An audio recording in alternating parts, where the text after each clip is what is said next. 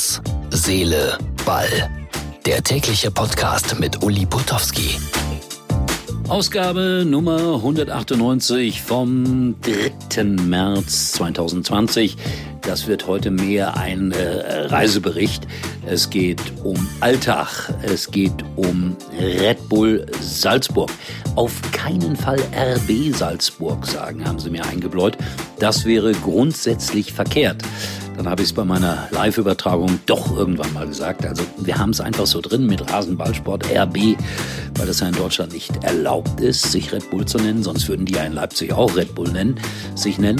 Äh, ja, das war interessant auf jeden Fall da in Vorarlberg. Ländle nennen sie das. Und äh, ja, dann habe ich natürlich mal geguckt, was ist in Hannover passiert, was ist in der dritten Liga in Münster passiert. Und was ist da passiert? Ja, wir müssen es gleich wenigstens kurz thematisieren. Natürlich wurden wieder Plakate hochgehalten. Natürlich wurde wieder das Spiel, die Spiele unterbrochen. Es nervt, Freunde. Es nervt. Irgendwann werden diejenigen, die ganz normal Fußball gucken wollen, euch aus dem Stadion treiben. Kann ja auch nicht Sinn und Zweck der Sache sein. Mein Gott, wird das noch Diskussionen geben. Schwierig, schwierig, schwierig, aber dafür sind wir ja da. Herz, Seele, Ball.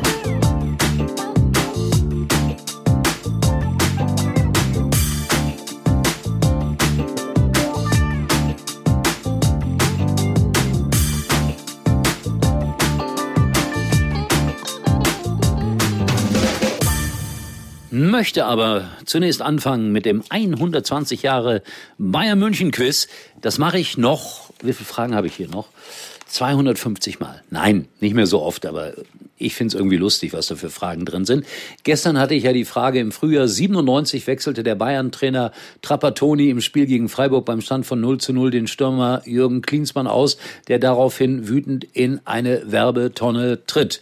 Was ruft er seinem Trainer auf Italienisch zu? A, alter Sack. B, wir sind hier nicht in Mailand. C, geh kacken. D, du Gehörnter.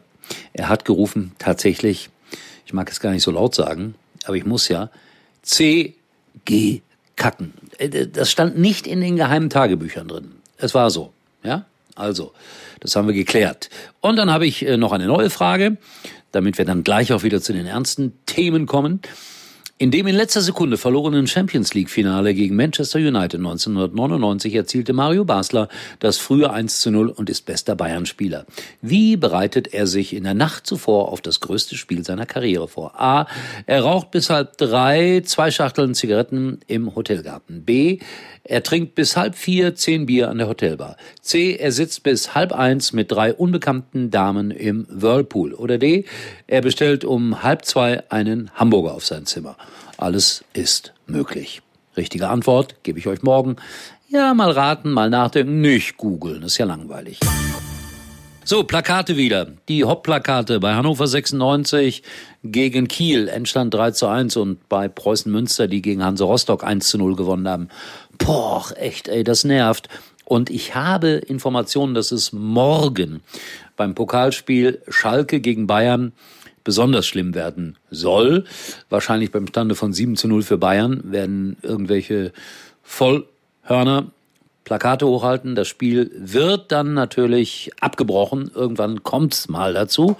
Und dann haben die Bayern trotzdem gewonnen. Ja. Wir werden das weiter verfolgen. Tuchel, Trainer von PSG, sagt, wir machen eine Teambuilding-Maßnahme. Jungs, wir fahren alle nach Spanien, das wird ganz toll vor dem Rückspiel gegen Borussia Dortmund. Was sagen seine Spieler?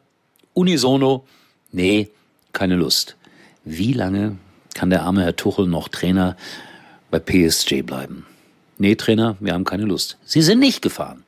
Wo soll das alles hinführen? Ich bin gefahren nach Vorarlberg.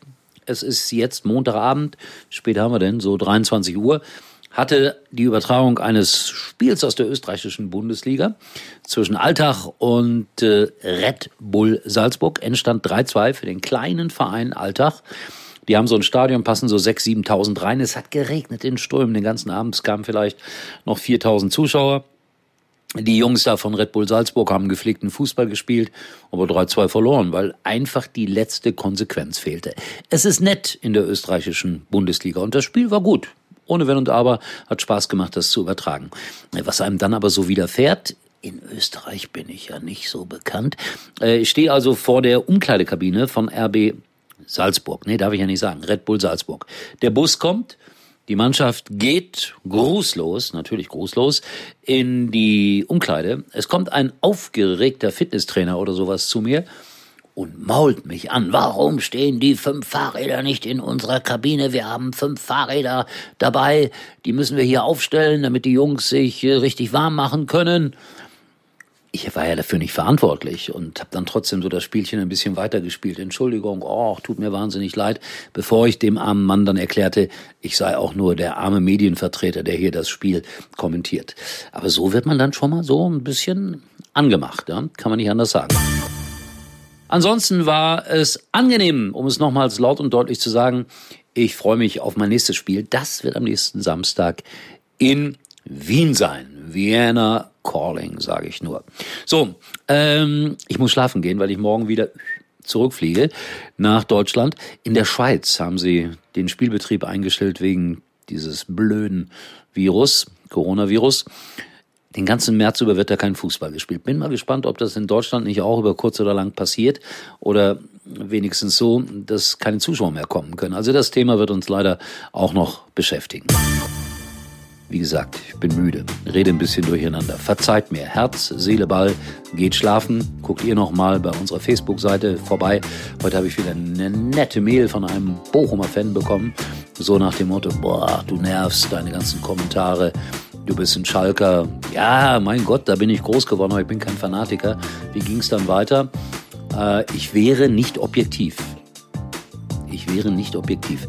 Ich schwöre bei Gott, wenn ich eins bin, dann unparteiisch. Immer und immer wieder.